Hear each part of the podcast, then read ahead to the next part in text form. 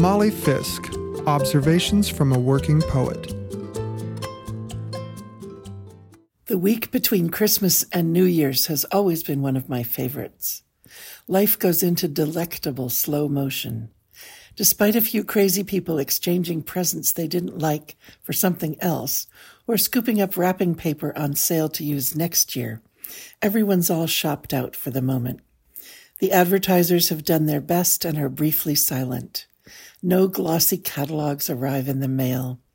The New Yorker and Vogue are slim again after their seasonal bloating. The incessant din of supply and demand is hushed as commerce takes an all too brief annual break from its vigorous and wily efforts to part each of us from our last remaining dollar. The kids aren't in school and people are out of town, so traffic thins to a trickle. Refrigerators bristle with leftovers, and no one has to run to the grocery store. We just invent new and ever more bizarre concoctions out of celery, yams, and gravy.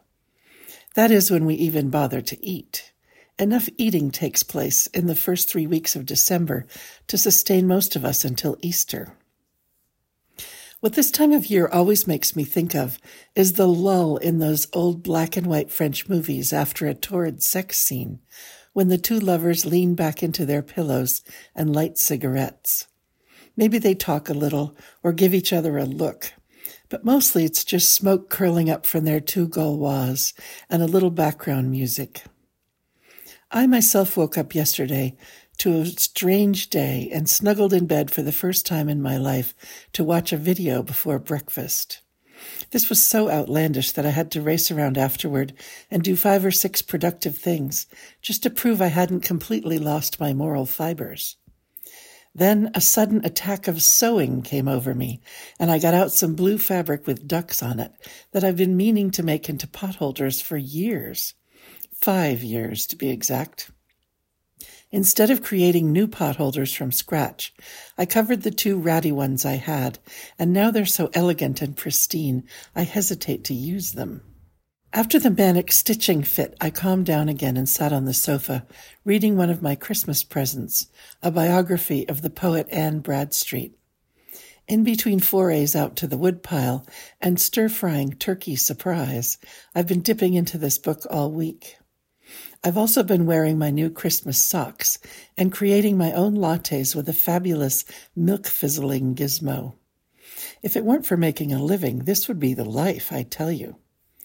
There's something delicious about not being on a schedule.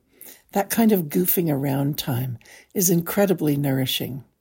As well as covering potholders, which was about 2,912th on my to-do list, I had enough spaciousness in my head to write a poem. If you've had a languorous week like this, also remember it when the time comes to think up New Year's resolutions, and don't make any.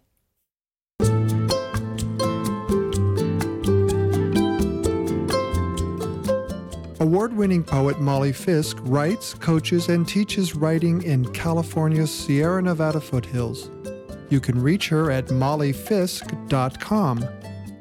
This program is produced at the studios of KVMR-FM, Nevada City, California.